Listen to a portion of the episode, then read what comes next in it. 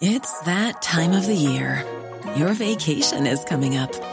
You can already hear the beach waves, feel the warm breeze, relax, and think about work.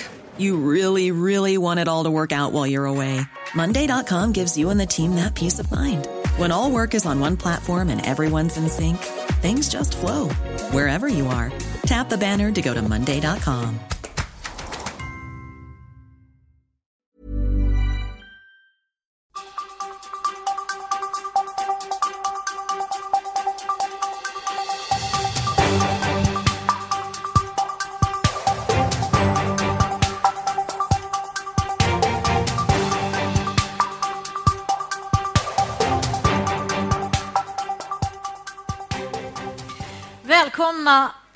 till Statsvetarpodden som sänder från Dagens Industri varje dag i Almedalen. Igår kallade jag det för, för DIs monter. Nu har jag insett att det är 400 kvadrat.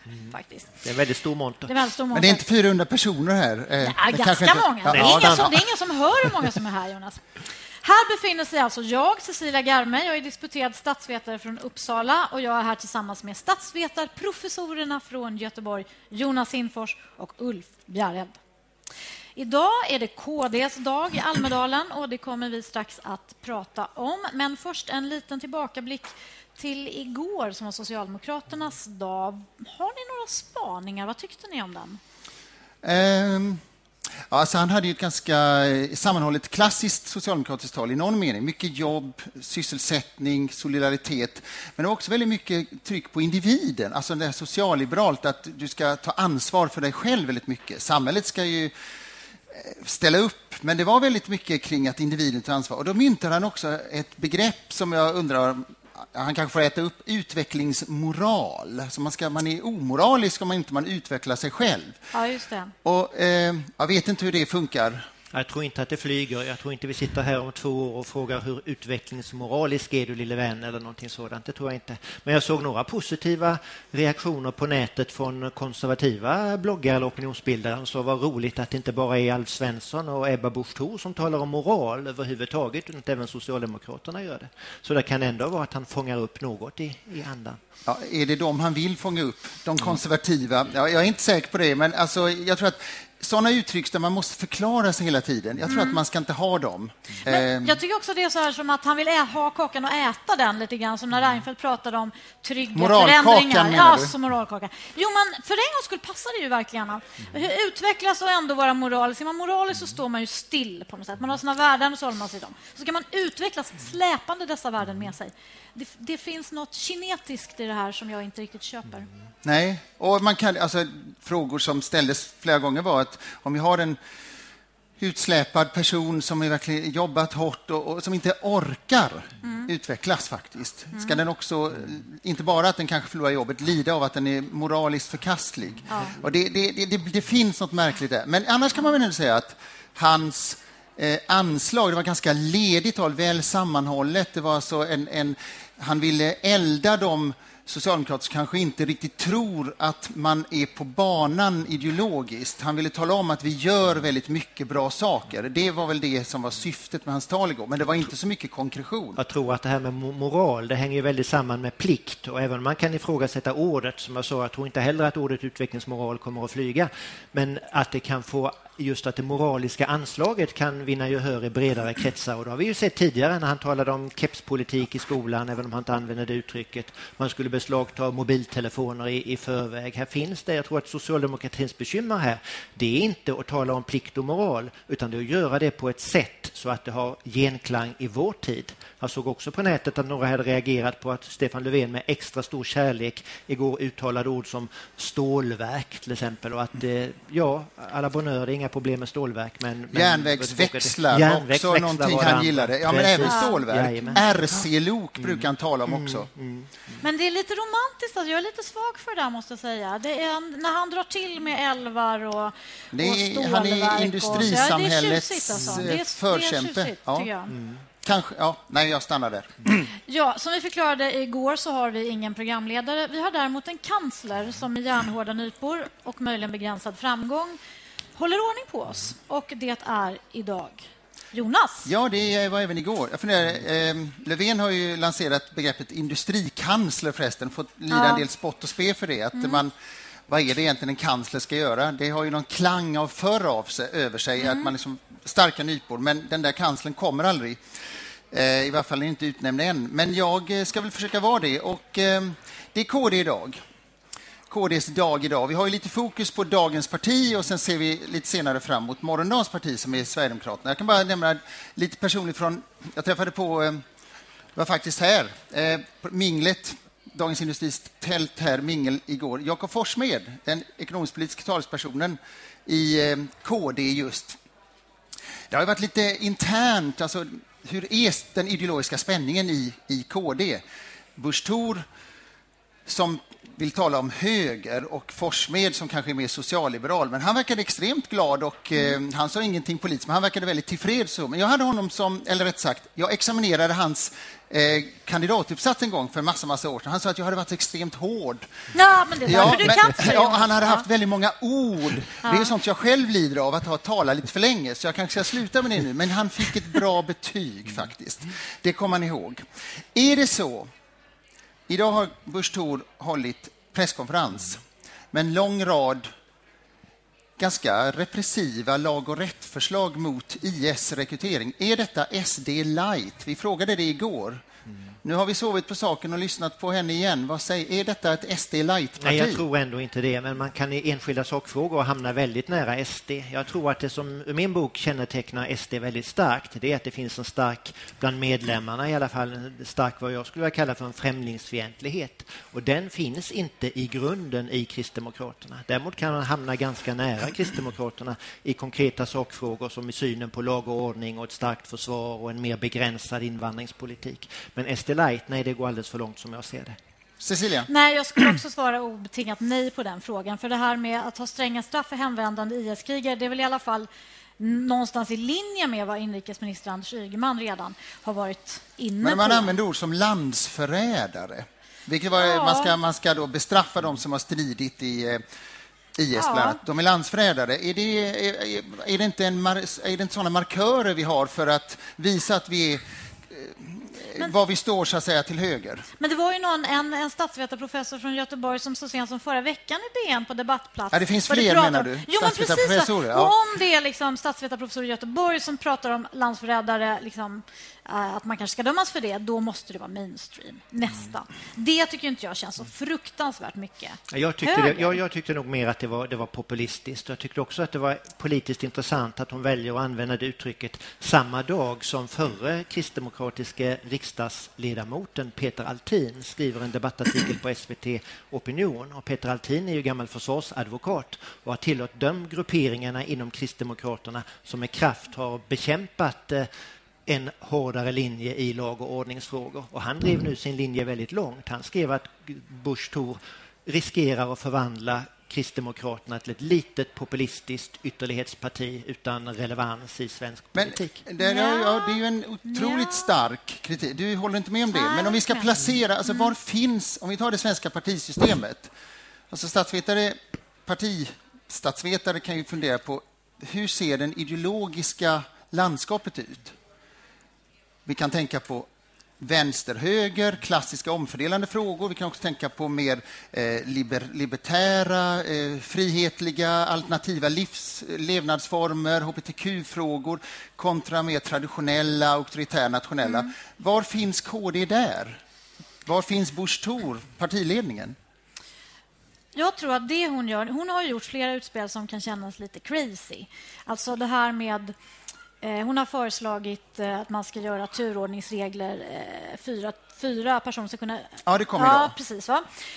Och, det, och det verkar så strängt. Och Sen så har hon kommit med det här och det verkar strängt. Och Sen så har hon pratat med samvetsfrihet för abort, abortläkare och sån där personal. Det verkar också strängt. Det är bara det att eh, en sån som Jakob Forssmed skulle aldrig kunna föreslå det, för alla vet att han har suttit i regeringskansliet så länge och skulle aldrig kunna komma med ett förslag som skulle stöka till avtalsrörelsen så mycket som det skulle göra med de här undantagen i LAS till exempel. Han är helt enkelt för formad av politiken för att kunna vara trovärdigt lagom extrem.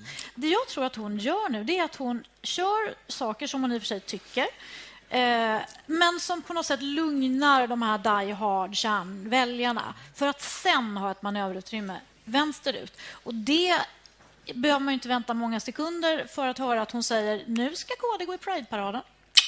Ja, hon sa det nästan i, i morse. Ja. Hon fick en fråga om, om, om KDs deltagande i Stockholm Pride. Och ja. sa hon att KD skulle delta. Mm. Och då tolkade programledaren möjligen lite elakt det som att hon själv skulle gå i Pride-paraden. Och sa det är väl första gången en, program, en partiledare för Kristdemokraterna ja, går i Pride-paraden. Ja, sa hon. Av hon olika ju, skäl, av olika skulle, hon skäl inte. skulle hon inte gå. Nej. Hon fick då kicka frågan vilka dessa olika skäl var. Men för en liten sekund så stod tiden stilla. Man trodde att nu ska mm. kristdemokratisk partiledare. Men går du med på, alltså, du säger Cecilia, det är liksom massa, ja, du beskrev som crazy, man kan också, alltså, sen sa du att de var mm. stränga, man kan mm. kalla dem alltså eh, socialt väldigt eh, konservativa. Mm. Alltså, det är lag och rätt och det är, sen har vi familjen, där de har en särskild, eh, och det är Bush då, men att det är strategiskt för att sen kunna balansera de här två delarna i partiet. Delar du den, Ulf? Alltså, var, var är de? Alltså, Jakob eh, Forssmed tillhör ju eh,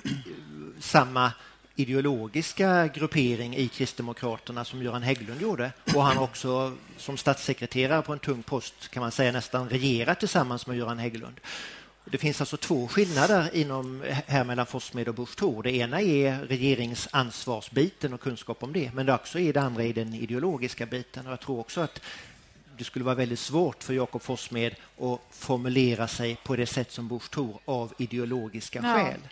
Men eh, det är ju intressant med vänster och höger, för tidigare brukar jag säga kunde man väcka en svensk väljare, vem som helst, mitt i natten och be denne rangordna de fem politiska partierna som då fanns på en vänster och högerskala. Det var Vänsterpartiet, Socialdemokraterna, Centerpartiet, Folkpartiet och Moderaterna. Möjligen kunde man diskutera placeringen mellan Folkpartiet och Centerpartiet. Idag är det betydligt svårare. Hur ska man gruppera partierna på allianssidan utifrån en vänster och högerskala? Jag skulle inte vilja göra Nej, det. Är svår. Mm. Ja, Cecilia. det här, eh, för att återgå till din fråga då, om det här om KD SD light. Så om man tittar på KD-sympatisörerna och väljarna så de är numera så få så att man kan nästan kolla dem allihop och fråga dem är du en arbetslös, lågutbildad ung man på landet med för många tatueringar som, som en, en kärnväljare i SD. Då, Och då finner man att nej, det är de inte. Utan de är snälla, välmenande tanter och farbröder på landet som jobbar som jehun och dricker sin lättöl när de verkligen vill festa till det. Och i KD-land och i, i Jönköpingstrakten... Hägglund drack faktiskt vin. Är det sant? Ja, men han, nu, ja. han fick inte vara med längre. Nej, just det. Ja, han Precis, till maten lägger man till. Ja, alltså, eh, I KD-land så är många företagare och har anställt många invandrare. Faktum är att det är bättre integration i Gnosjö, liksom KD-land, än på många eh, andra ställen. Ja, och men väljarkåren är ju, KDs väljarkår är eh, frireligiös fortfarande. Ja. Det är väldigt få som inte är frireligiösa som röstar på dem. Eh, man går i kyrkan ganska ofta, så det är inte bara det att man är som medlem, utan man är med. Den gruppen mm. fungerar då med den här eh, repressionen, om man får kalla det så, lite starkt, att lag och rätt och så, finns det inte mer än socialt omhändertagande där också? Fungerar det här budskapet att man Eh, Gud, gjorde jag nästan så här. Eh. Ett korstecken ja. gjorde det. Det var en fyrfältare du gjorde, Jonas. Var det en fyrfältare? Statsvetarnas ja. hemliga tecken. Nej, men alltså, eh, kan man klara av det som partiet eventuellt nu sliter med? Synen på invandring, synen på ehm, eh, eh, gam, den, deras gamla väljarkår, klarar den av det här budskapet? Jag tror det är två saker som här hänger samman som Ebba Busch Thor försöker göra samtidigt. Å ena sidan är det att hålla samman partiet. För att göra det kan hon inte gå för långt högerut för då får hon inte med sig hela partiet dit och vi vet redan att det finns splittringar i centrala eh, vänster och högerfrågor inom Kristdemokraterna. Det andra är när hon väl är ute på högerkanten då tror inte jag att det är Sverigedemokraternas väljare som hon i första hand fiskar efter utan det är Moderaternas, mm. de besvikna mm. Moderaternas väljare, de trygga socialkonservativa Moderaterna. Där finns det en del att hämta. Men det finns också de som menar att, eh, alltså forskningsmässigt, att om man nu talar väldigt mycket om ett annat partis frågor. Det här är väl, får man säga, SDs agenda ändå. Då är det gynnsamt för det partiet. kan det bli. Men det Eh, kanske är- Snarare än att det lockar över någon Men som det är kanske, moderat. moder, det kanske är moderata väljare de tar SD och Ja, inte KD. det tror jag också. För att de känner att eh, det, Ja. det kan vara moderata väljare som känner någon slags invandringsoro men som tycker att KD är anständigare än, än SD. Och, och Men om vi går vidare lite då. Alltså Vi har vissa problem att placera KD ideologiskt och framför allt är det att vi ser att det finns en intern spänning och det får väl avvakta Och utvecklingen. ett parti och rörelse också. Parti i rörelse, precis. Det, det, vi kan inte säga riktigt vart de är på väg. Men vad får detta för konsekvenser inom Alliansen? Alliansen är en organisation för fyra partier. Eh, nu talas det väldigt mycket mindre om Alliansen och eh, Annie Lööf talar om borgerligheten. Det är ju någon slags ideologisk rörelse, men inte de här fyra partierna. Eh, jag är inte säker på att Busch Thor på sin presskonferens idag nämnde Alliansen heller. I den, i, i, vad händer med Alliansen med det här anslaget? Löfs häromdagen och sen får vi se de andra. Alltså, Alliansen har ju själva sagt att de ska gå in i en lösare fas av sitt samarbete nu under oppositionstiden. Och det låter ju fint, men hur löst kan det samarbetet bli när man sen ett år före valet ska enas på nytt igen? Jag tror att som så ofta när vi diskuterar borgerligheten eller alliansen så kokar det ner till Moderaterna. Nu utmanas Kinberg Batra av Annie Lööf som vilket vi diskuterade i förra programmet, gör anspråk på någon form av ledarskap över, över borgerligheten. Och hon utmanas ideologiskt av Bush Thor. Hiring for your small business? If you're not looking for professionals on LinkedIn, you're looking in the wrong place. That's like looking for your car keys in a fish tank. LinkedIn helps you hire professionals you can't find anywhere else, even those who aren't actively searching for a new job but might be open to the perfect role. In a given month, over 70% of LinkedIn users don't even visit other leading job sites. So start looking in the right place. With LinkedIn, you can hire professionals like a professional. Post your free job on linkedin.com/people slash people today. Hey, it's Ryan Reynolds, and I'm here with Keith, co star of my upcoming film, If, only in theaters, May 17th. Do you want to tell people the big news? All right, I'll do. Sign up now and you'll get unlimited for $15 a month and six months of Paramount Plus Essential Plan on us. Mintmobile.com slash switch. Upfront payment of $45 equivalent to $15 per month. Unlimited over 40 gigabytes per month. Face lower speeds. Videos at 480p. Active Mint customers by 531.24 get six months of Paramount Plus Essential Plan. Auto renews after six months. Offer ends May 31st, 2024. Separate Paramount Plus registration required. Terms and conditions apply if rated PG. Som ute på högerkanten och kan konkurrera till sig eh, väljare. Det blir oerhört intressant att höra Ebba Busch Thor ikväll men det blir inte mindre intressant att höra Anna Kinberg Batra hur hon svarar mot detta på fredag. Ja, vad säger du, Nej, Silja? men alltså det som Finns är- Alliansen?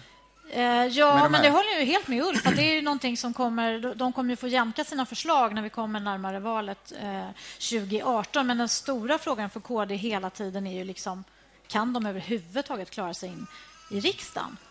Ja, eh, nu är det ju bara en opinionsmätning och en del tycker ju att vi statsvetare inte ska hålla på och kommentera opinionsmätningar. Men DN Ipsos hade häromdagen då det lägsta sedan 20 år, 2,7 procent. Och den här sammanvägda, när det är många många opinionsundersökningar, då ligger de ju strax under fyra. Så det, man, man, det finns ju något, det finns ett långsiktigt strukturellt problem att man, man lyckas fånga upp den väljarkår som är då kristet engagerad, så att säga.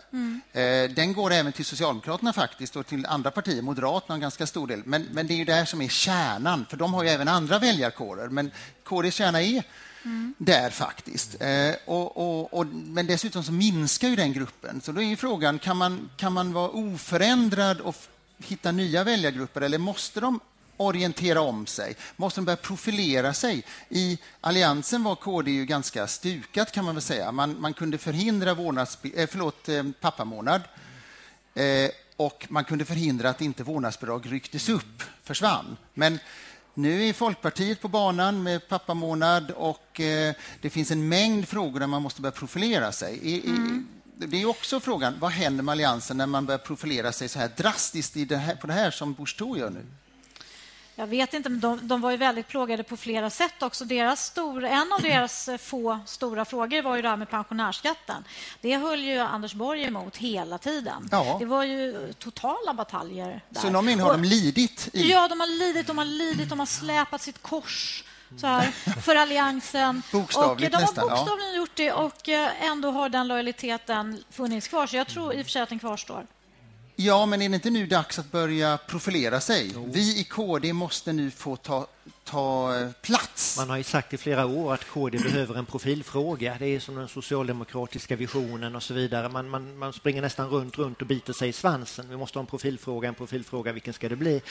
Man måste också bottna i den profilfrågan. Jag tror väl där som Kristdemokraternas problem är att man vet inte idag vilket parti man är. Kommer man att gå i ytterligare socialkonservativ riktning, kanske närma sig SD konkreta sakfrågor för att plocka konservativa väljare eller kommer man att hålla kvar vid den här Hägglundska, mer anonyma mittenlinjen? För jag hörde, I morse tyckte jag att Ebba Busch Thor försökte göra både och, både ha kakan och både äta upp kakan och ha den kvar. Hon talade å ena sidan varmt om Kristdemokraternas nollvision vad det gäller aborter i Sverige. Å andra sidan så gav hon ingen som helst väg vägledning hur KD skulle gå tillväga för att uppnå det målet, för att uppfylla den visionen.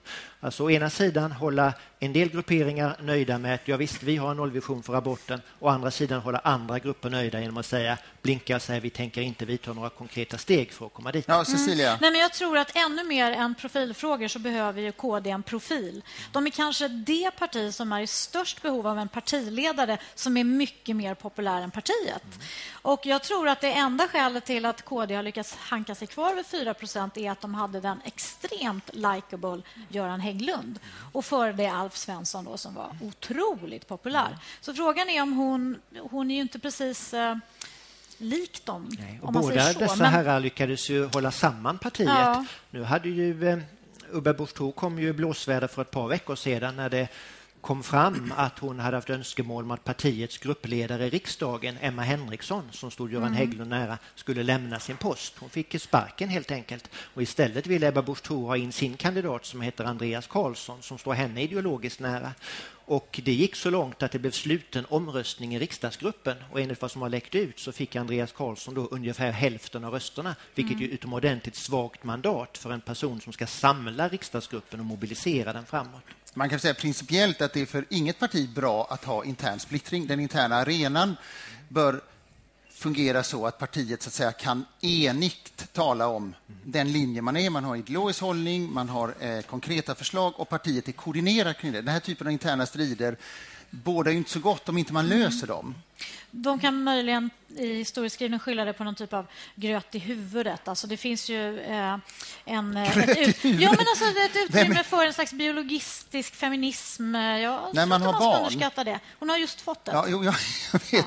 Okej, ja, men det får stå för dig, ja. den här gröten i huvudet. Det, ja, det, det vågar nog inte Ulf jag Men, alltså, jag, så, ja, men alltså, um, hon, har, hon, är väldigt ung. Hon har suttit i vadå, två månader. Mm. Hon har just fått en bebis. Det är klart hon säger dumheter. Mm. Säger hon dumheter ikväll, tror du? Eller är det strikt eh, manusbundet? Nej, det tror jag faktiskt inte. Mm. Ja, vi får väl se ikväll. En sista, vi, snart ska vi väl tassa vidare lite, men man kanske inte ska fråga sig, men det är ju ett gudligt parti så att säga. Mm. Eh, älskar Gud KD? Frågan är, det... är ju hur gudligt det är. Frågan är om du ställer om det är en politisk fråga mm. eller en mm. teolog, teologisk fråga. Ja, men du är lite både och. Ja. ja jag är också förbundsordförande i Socialdemokrater för tro och solidaritet. Så jag har också det. I någon mening finns det de som menar att jag representerar en kristen vänster. Det finns kanske de som menar att Ebba Busch i så fall skulle representera en kristen höger. Min slutsats av det är att utifrån evangeliet kan man dra skilda politiska slutsatser. Och i det perspektivet tror jag inte att Gud älskar KD mer än han älskar något annat parti. Jag trodde Jesus var sosse. Det har jag hört. Ja, säg det inte till någon. ja, ehm, nu tog du in en bok här, Cecilia, ja, men hör nej, den till eh, KD ja, eller nästa tema? Faktiskt, nej, den hör nog faktiskt eh, till eh, KD om jag hinner. Ja, men då får du sista ordet. Ja, ja nej, men då blir det inget så Nej, vadå? Okay, vi kan ta mm, imorgon när vi tittar mm. tillbaka på KD. Kan vi, kan vi titta. Det var en väldigt tjock bok. Ehm, det är upplysningstiden. Upplysningstiden, ja. Det där kommer ja. Cecilia komma ihåg, Jonas. Ja, är KD ett upplyst parti? Det får vi svar på imorgon. Just det. Um, morgon, ja, då är det ju faktiskt eh, Sverigedemokraternas dag. Och eh, vi har ju det upplägget att vi tittar lite framåt på morgondagens parti. Eh, man, det är en otrolig debatt om, om Sverigedemokraterna och den är väldigt, mm. väldigt eh, uppskruvad kan man säga. Och det används tillmälen och så här, och många talar som rasister och så här. Är svenska folket på väg att bli rasister? Jag tror inte det. Det som är intressant här är ju att Sverigedemokraternas tillväxt samvarierar i tid väldigt kraftigt med att svenska folket blir mer positivt inställt till flyktingmottagning, mer positivt inställt till invandrare överhuvudtaget. Det vi ser är istället ett fenomen där de eh, invandringskritiska eller främlingsfientliga, eller vilket ord man vill använda, krafterna eller rasistiska krafterna är betydligt mer mobiliserade än vad de var tidigare. De grupperingarna är mobiliserade mer nu än vad de var, var tidigare. Men inte så att svenska folket håller på att gå i den riktningen. Nej, och, och mm, det som eh, en del pratar om är ju att det faktiskt går att ha synpunkter på, på flyktingmottagandets storlek utan att vara rasist. Ja. Eh, det är ju många av de nya sympatisörerna som faktiskt eh, som faktiskt har den hållningen. Ja, nej, vi är väl inte sån här eh, rätt och fel-panel, men jag delar nog den att, alltså, att det, det, det, är lite märkligt att, har fått en, att debatten har tagit den riktningen att man så att säga, tillmäter alla som är eh, har undringar och kritik kring mm. invandringspolitiken, som, som ser eh, faror med att det kanske belastar eh, välfärd och så, att man, att man automatiskt får den stämpeln. Jag tror det är väldigt olyckligt mm. för hela debatten och den blir också väldigt uppskruvad. Och i någon mån så ska jag säga, även för dem som då uppfattar att eh, SD är problematiskt, att det är ett problem, att man så att säga, nästan man hjälper Sverigedemokraterna i någon mån genom att man tar till en så drastisk stämpel som att alla väljarna är rasister. Det blir också mm. lätt för dem att mm. säga att se, vi försöker hålla rent. Vi, alltså man rensar ut och så vidare. Mm. Det är faktiskt så också att olika mätningar visar att Sverige är det minst rasistiska och mest invandringspositiva landet, inte bara i Europa utan i hela världen. Man kan mäta det på väldigt många olika sätt, men jag har hittills egentligen inte sett någon mätning som har gått i diametralt motsatt Nej. riktning. Mm. Eh, nej, jag skulle säga att statsvetaren Ann-Katrin Junger till exempel, hon ja. brukar ju peka på att eh, det snarast är systemförstärkande. Och då menar hon för det demokratiska parlamentariska systemet att det faktiskt finns något parti som företräder det som trots allt en del väljare eh, tycker skulle vara bra. Till exempel att ta emot färre ja. flyktingar.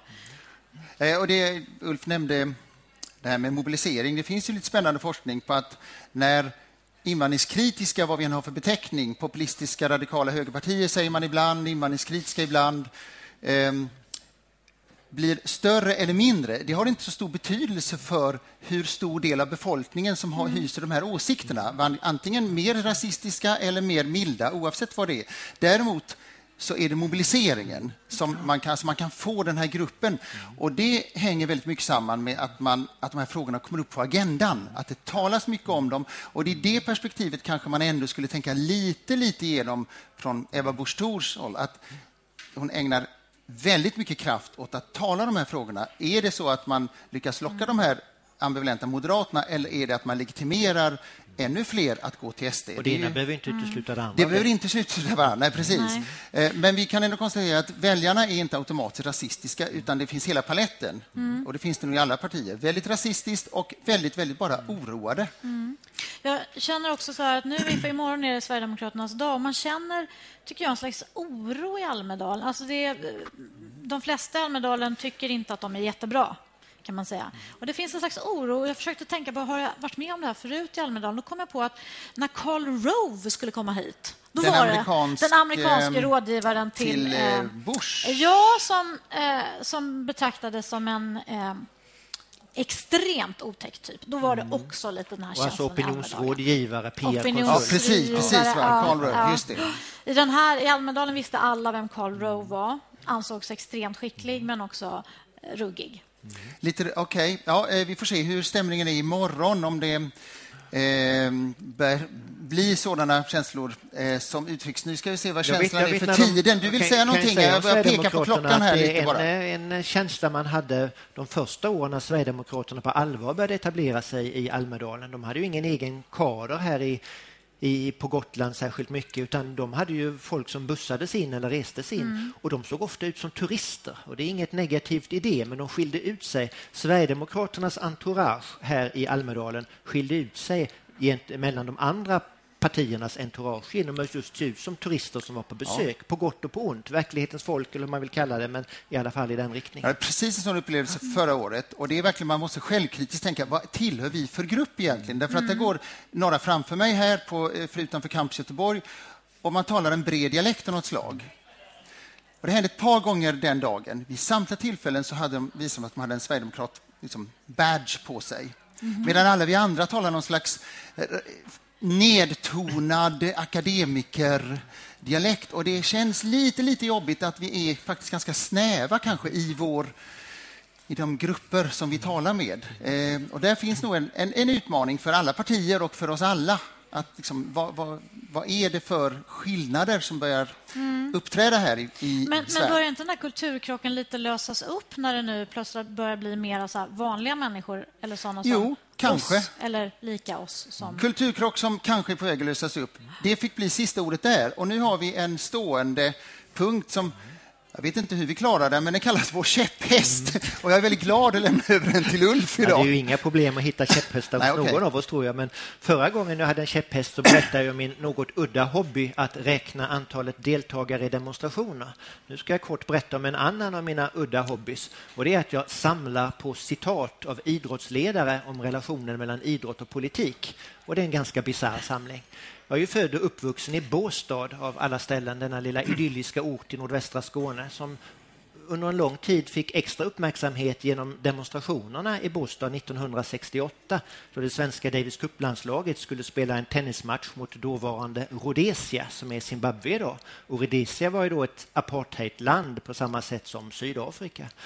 Och eh, om matchen skulle spelas eller inte. Det var demonstrationer, det var mycket bråk om det. Men då frågade de bland annat Svenska Tennisförbundets eh, tävlingskommittéledare som heter Mats Hasselqvist varför det inte, han trodde att det inte fanns några svarta, ledare, svarta spelare i, i det rhodesiska tennislandslaget.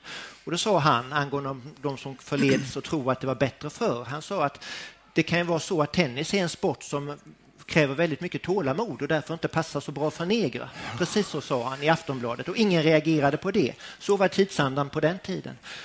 Det är kanske något bättre nu när det gäller uttalanden från idrottsledare, men jag noterade att när VM i ishockey skulle spelas i Vitryssland så sa då Hockeyförbundets ordförande att det var inget problem för vi blandar aldrig hockey och politik. Vi tar aldrig ställning.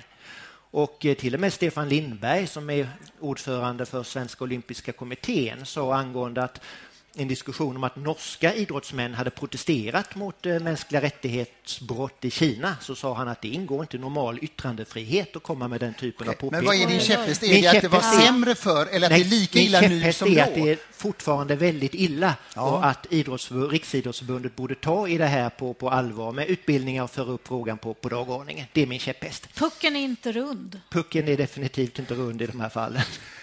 Vilket fantastiskt slutord. Pucken ja. inte rund. Mm. Eh, jag tror inte vi säger emot dig. Ja, det är bra. Ja. Eh, tack så jättemycket, lyssnare och det var tittare. Och eh, tack själva. Tack ska ni ha. Tack. Vi hörs imorgon.